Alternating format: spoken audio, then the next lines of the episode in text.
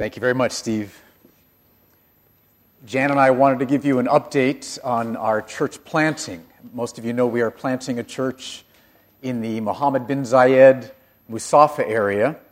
There is a building being built uh, in that area that will be completed end of this year, and that's when Friday services will start. But between now and then, we're starting home groups uh, in July, and so pray for us that we can grow together in, in community and really loving each other. Pray that we can be reaching out to people who don't know Christ and see people saved and brought into those groups, that new leaders can be trained up, new groups multiplied. So I'm praying that we'll have four or five, maybe six home groups uh, functioning by the time we start the Friday gatherings. But I wanted to say thank you for praying for us. God's calling a team of people. We're very excited, and we're starting the home groups in, in, in July. So please continue your prayers very excited about this passage this morning. I need to clarify in the bulletin it says I'm preaching from Romans chapter 5, which is a powerful passage. But as I prayed over that passage this week and then over this passage, Psalm 119, I, I believe God wants us to, wanted me to preach on Psalm 119. Same topic, trials, but different passage. This is where I believe the Lord wanted us to, to linger this morning. So let's pray and ask God to meet us in His Word. Father, I pray specifically for those here this morning who are in the midst of painful, heartbreaking trials. And Lord, I pray, we pray together that you would use your word this morning to strengthen them, to assure them, to comfort them, to help them. I pray that you'd work with power through your word, Lord, in a mighty way. And then for those of us who are not in the midst of trials now, I pray that you'd use this passage to prepare us for the next trial that comes. You'd strengthen us and equip us so that we'll understand your purposes and be in sync with your will as we face future trials. And help, help me now, Lord, as I preach. Give me the right heart Give me the right words. Help me to be faithful to your word, which is most important. And I pray this in Jesus' name. Amen. When everything in your life is good, it's easy to believe that God is good. Right? Isn't that how it is? When you get the promotion, when your kids are obedient and loving and responsive, when you're full of energy and have physical health, when, when everything's going good, it's easy to believe that, that God is good. But what about when everything is not going so good? What about when you lose your job? Or when you've had a terrible day with your kids? Or when you're diagnosed with cancer? What do we think about God at those times?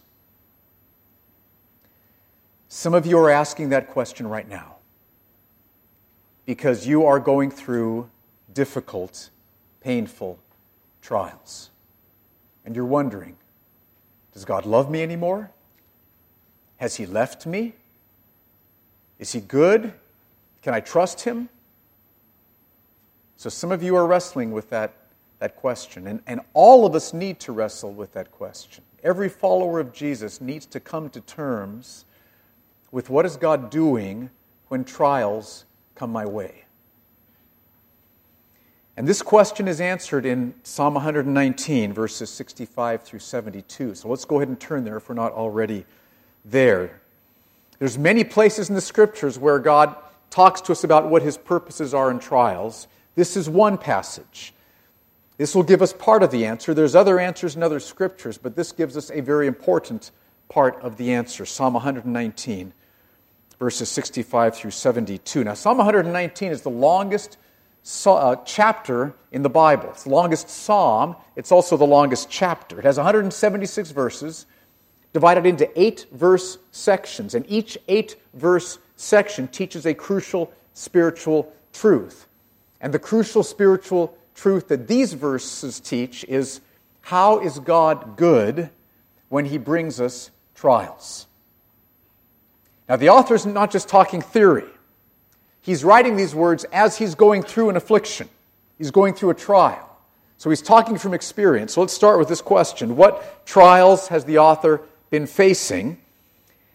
And you can see that he's facing trials from verse 67, where he says, Before I was afflicted, I went astray, but now I keep your word. And then verse 71 uses that same word, afflicted. He says, It is good for me that I was afflicted, that I might learn your statutes. So he's been going through afflictions, he's been going through trials. And do we know what afflictions or trials he's been experiencing? And the answer is yes, because he tells us in verses 69 and 70. Look at what he says. The insolent smear me with lies, but with my whole heart I keep your precepts. Their heart is unfeeling like fat, but I delight in your law. So he was being afflicted by insolent people. Now, that word insolent means that this is people who don't care about right or wrong, who have no moral sensitivity, who have no conscience. Like he says, their heart is unfeeling like fat. So these insolent people have been inflicting him. And what have they been doing? He says they've been smearing him with lies, saying terrible things, terrible, untrue things about him. So picture like he's standing up in front of people clothed in beautiful white, and these insolent people have walked up, scooped up mud, and just smeared it all over him. So now he's standing there looking filthy and dirty in front of people because of what they've done, because of what they've said wrongly about him. So imagine how that would feel. Some of you have experienced that. Let me throw out some examples just to help us get in touch with this. Let's say that you are a, a software engineer and your team has just produced a product which has been released to the public, but as it was released, a terrible glitch in the program was revealed, a, a, bug in the program, and somebody who's part of your team has spread the rumor that you wrote that part of the code. You hadn't written that part of the code, but they spread the rumor that you had written that part of the program. And so now everybody thinks you don't write code very well, you don't check your work very accurately, you are incompetent. You are smeared with lies. It's not true, but it's smearing you, and everybody's looking at you differently. Can you feel how painful that would be? Another illustration.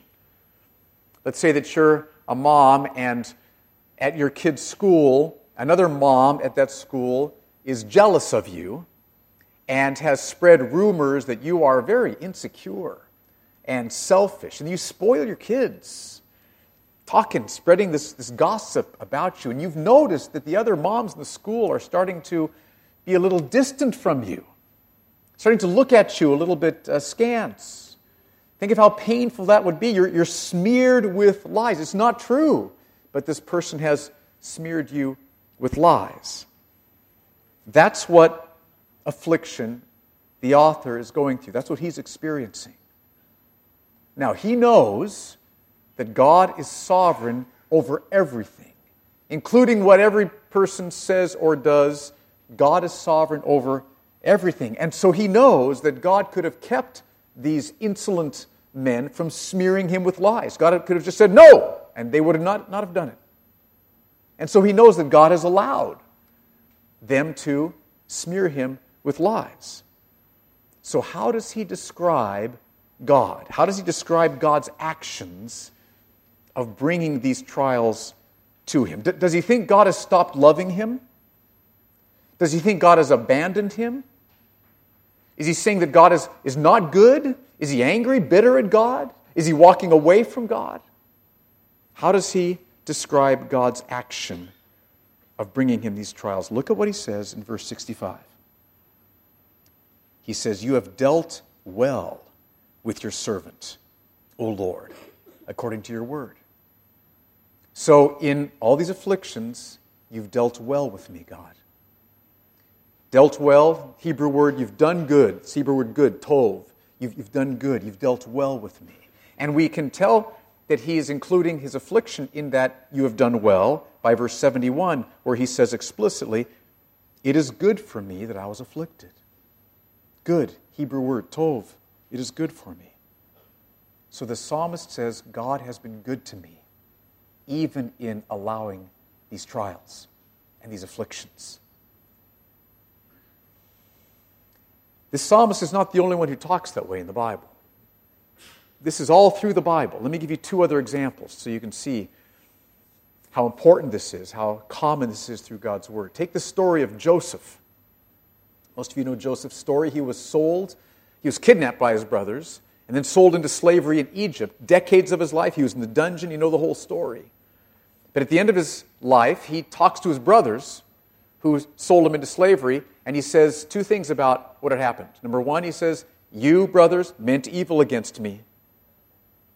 But then he says a second thing, but God meant it for good. And you know the story.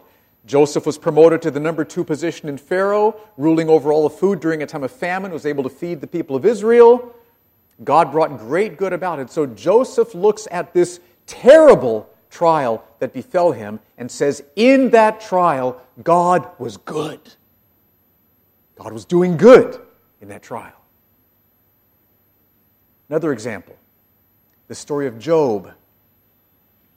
You know, Job, God allowed Satan to not only destroy all of Job's wealth, but also to take the lives of his children. God allowed Satan to do that. And do you remember what Job said to his wife after this happened?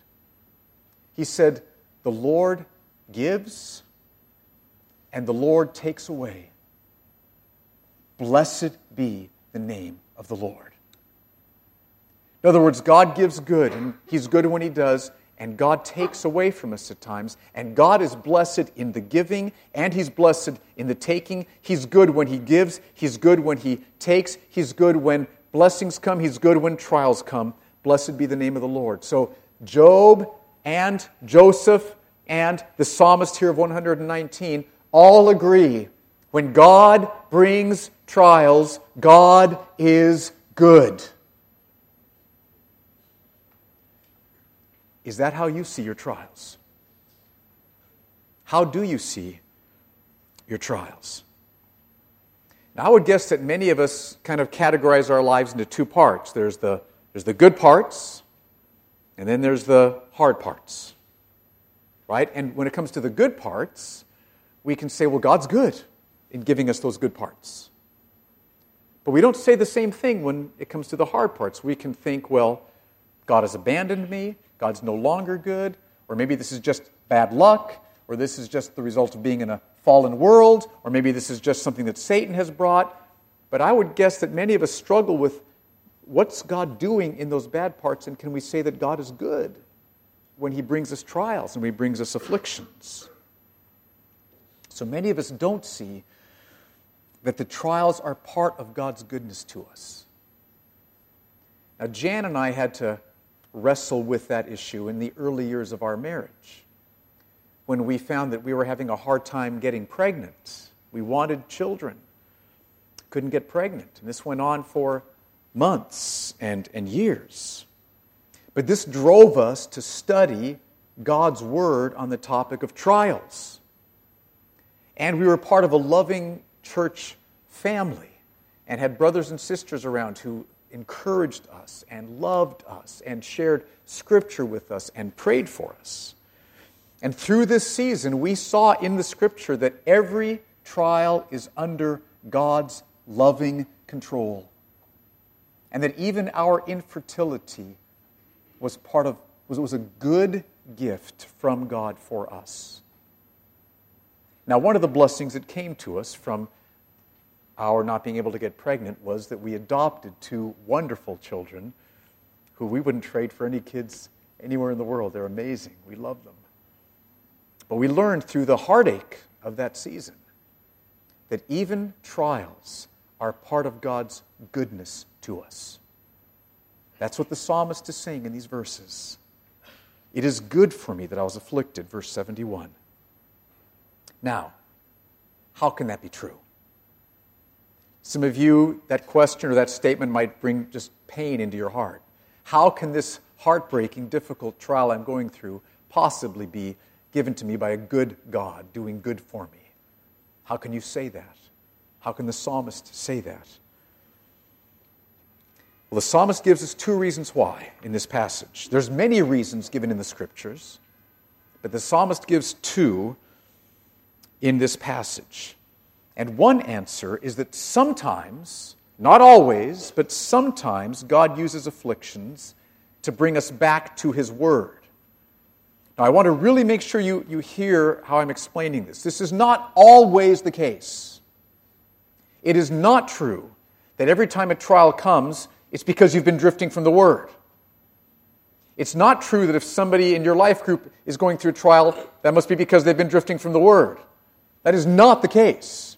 Sometimes it's the case, but not all the time.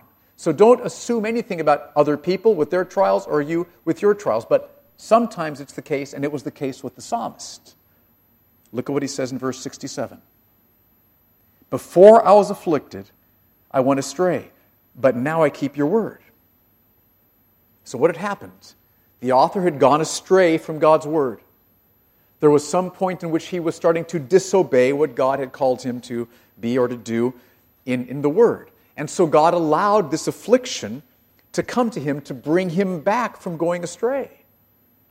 So God allowed these men to smear him with, with lies because this would humble him before God and this softened his heart before God so that he owned up to the fact that I've been drifting from God. What am I doing? And so he turned his heart back to the Lord and once again was reconciled and had sweet fellowship, assurance of forgiveness, knowing his salvation, knowing all that, that God was to him. So sometimes God allows trials to come because he wants to bring us back to the Word. We've been straying from the Word, he wants to bring us back to the Word. Now, let's just be sure we're clear here. Is this always the case whenever we face a trial? No. Is this sometimes the case when we face a trial? Yes. If somebody I know who's a brother or sister in Christ is going through a trial, does this mean that they must have been departing from God's Word? No. Maybe that's what God's doing. We don't want to assume that. Very important. Are we clear on this? I want to make sure we get this. But sometimes that's exactly what God's doing, and God will make it clear to you if that's what God is doing. And it's part of His love for you. Now, let me give you an illustration from the life of William Carey. William Carey was a missionary to the country of India in the early 1800s, and he was a brilliant linguist. He had great skill in languages. And so he worked very hard for years on translating the Bible into some of the local languages, so he had that in manuscript form. He put together a dictionary where he gave the equivalent of every Sanskrit word into the local languages, and he wrote the first grammar for the Sikh language and the first grammar for the Telugu language. So he'd been working for years, had all these documents in his home, laboring over them, and one night he went away to do missionary business out of the town that he was in, and that night a fire broke out in his home. And all these copies, the only copies he had of this work, were destroyed. Years of hard, difficult work gone. And as he cried out to the Lord, the Lord impressed upon him that part of the reason God had allowed this to occur was because there had been some pride that had been welling up in William Carey's life. And pride is deadly, and God, in great love, maybe God had tears, but He allowed this to come to bring William Carey back. And here's how William Carey describes it In one short evening, the labors of years are consumed. How unsearchable are the ways of God! I had lately brought some things to the utmost perfection of which they seemed capable and contemplated the missionary establishment with perhaps too much self congratulation. Another way of saying he'd, he'd, become proud. The Lord has laid me low that I may look more simply to Him. See how that works?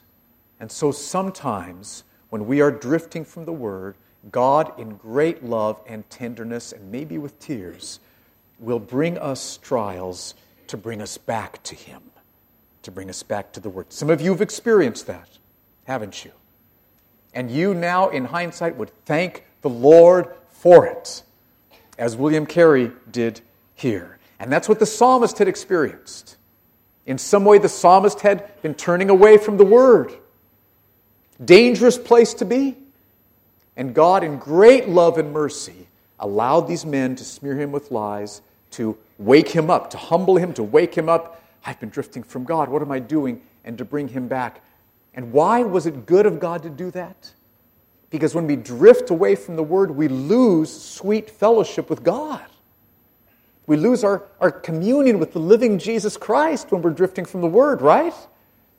And so, God, because He loves us, He'll bring the trials to bring us back to sweet fellowship with Jesus because knowing Christ, knowing His love, knowing His presence, knowing His nearness, fellowshipping with Him, worshiping Him, loving Him is what life is all about.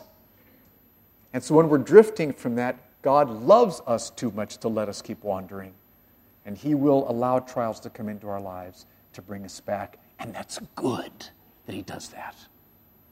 When you're in heaven, you will bow down before Him and thank Him for every time He brought a trial to bring your heart back to the Lord. Now, again, is this always what's, what's going on with trials? No. Is this sometimes what's going on with trials? Yes. But now there's another reason that God is good in bringing us trials that I think is always the case, and that's the second one he mentions in this passage that God uses afflictions to teach us God's word. Look at verse 71. It is good for me that I was afflicted, that I might learn your statutes. Interesting thing. It's good for me that I was afflicted because that helped me to learn God's statutes.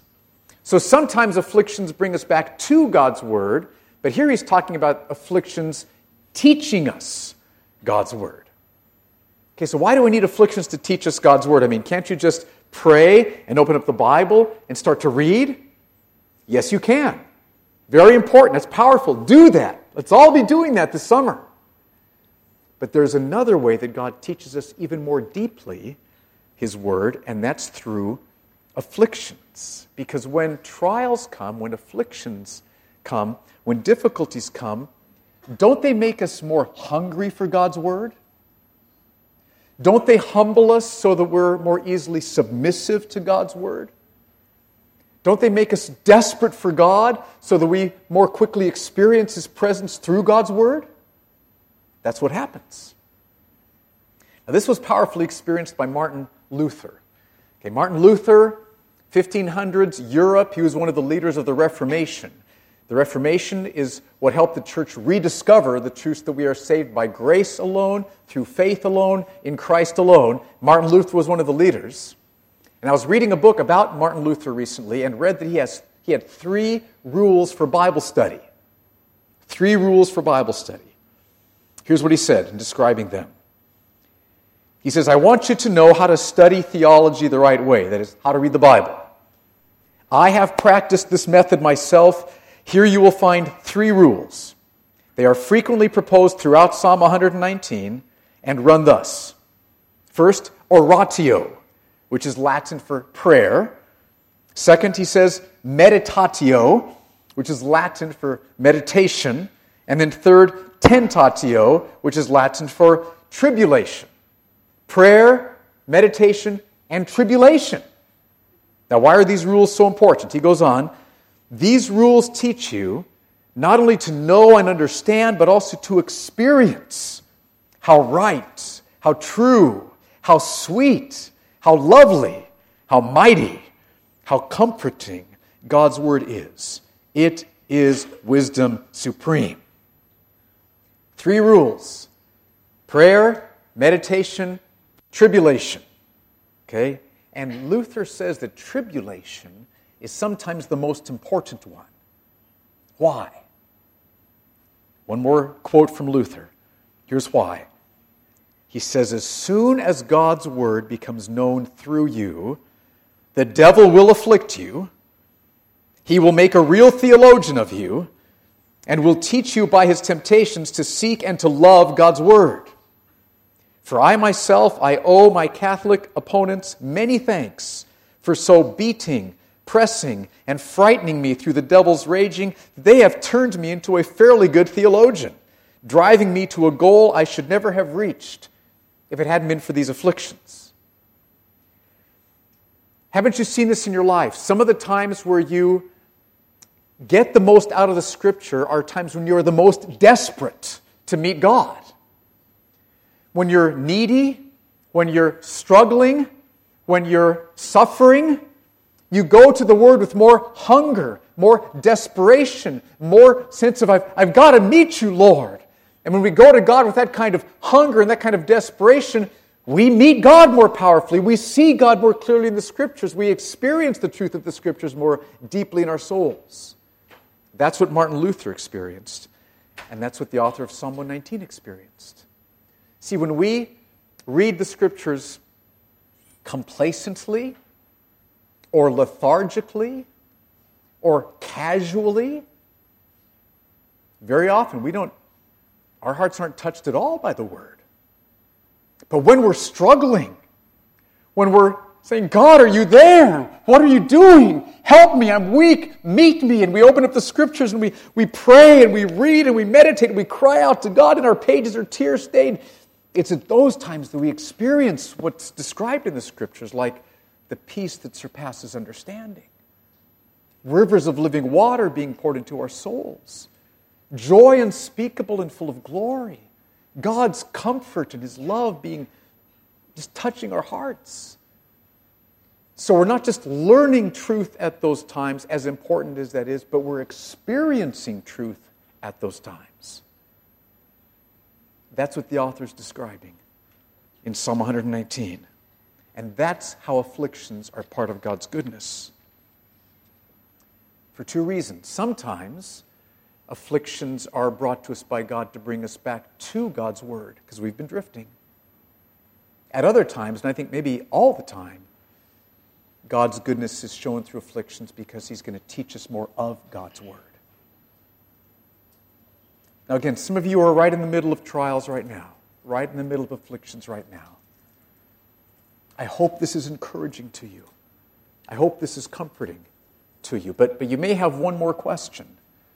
And it's the same question that the author wants to answer before he finishes this passage Is God's word worth the afflictions?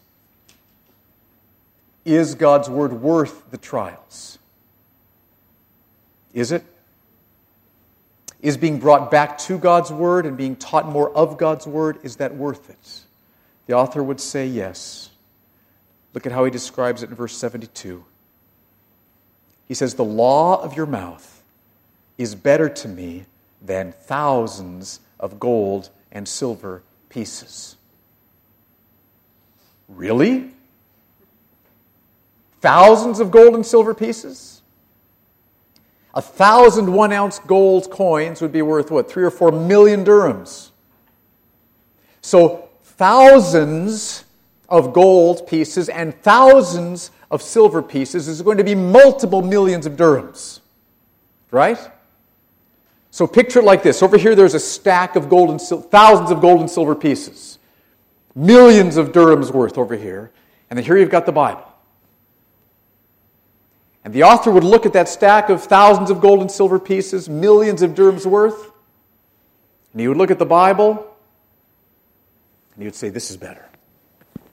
This is better. Why? Because he knows that through the Word of God, this is where he meets the living God. It's in the truth of God's Word that we meet Jesus Christ. This is how he speaks to us. This is how he comforts us. This is how he makes his presence real to us. This is how we experience his nearness. This is how we know his presence, his fellowship, communion with him. This is how we know. And knowing God in the person of Jesus is the joy we were created for. Knowing God in the person of Jesus is what life is all about. You've known, you've lived long enough to know that nothing that money can buy will satisfy you like the living God will satisfy you. You know that. Only the living God can satisfy our hearts, and we meet him in the Word. And trials bring us either back to the Word or teach us more of the Word. So here's my encouragement to you. Those of you who are going through trials right now, don't waste your trials. This is a time when you can go deeper in the Word and meet God more powerfully and experience the love of Jesus more really. So don't waste your trials. Take time during this difficulty and open up the scriptures and pray. Say, God, help me. God, meet me. And read and meditate and ponder and pray some more and read some more and cry out to Him. And I promise you, based on the authority of His word, He will meet you. Now, if you're saying you don't understand, I'm bitter. I'm just about ready to, to walk away from God finally. This trial is so difficult. I'm, I'm angry about this. He understands that. But listen, Jesus Christ is standing before you. And even though there's maybe unbelief and bitterness in your heart, He will forgive you. You turn to Him just as you are. Turn to Him in your bitterness, turn to Him in your pain, and say, Help me. And He will help you. This is the beauty of the gospel. You don't need to change your heart first. You come to Him just as you are, and Jesus will love you and welcome you and assure you of forgiveness, and He will help you. And He will teach you. And He will comfort you and He will satisfy you. So don't waste your trials. Please don't continue in bitterness. Don't continue in anger. Get on your knees before the Lord, open up the Word, and say, Help me. He will. In Jesus Christ, because of the cross, He will again and again and again and again. Let's pray together. Father, I pray for those here right now who are suffering, who are heartbroken, who are disappointed, who are struggling with bitterness and hard thoughts about you. Father, I pray, we pray together for our brothers and sisters who are suffering, that you would help them, that you would comfort them that you would meet them. Lord, that you would bring them into sweeter, deeper, closer fellowship with you through Jesus Christ than maybe they've ever known before through this trial. We know you are good. We do not understand all your ways, but we've seen in your word that sometimes you bring us trials to bring us back to the word, and you always bring us trials to teach us more of your word. And so trials are part of your goodness. Help us to learn this, Lord. Help us to live this, we pray. In Jesus' name, amen.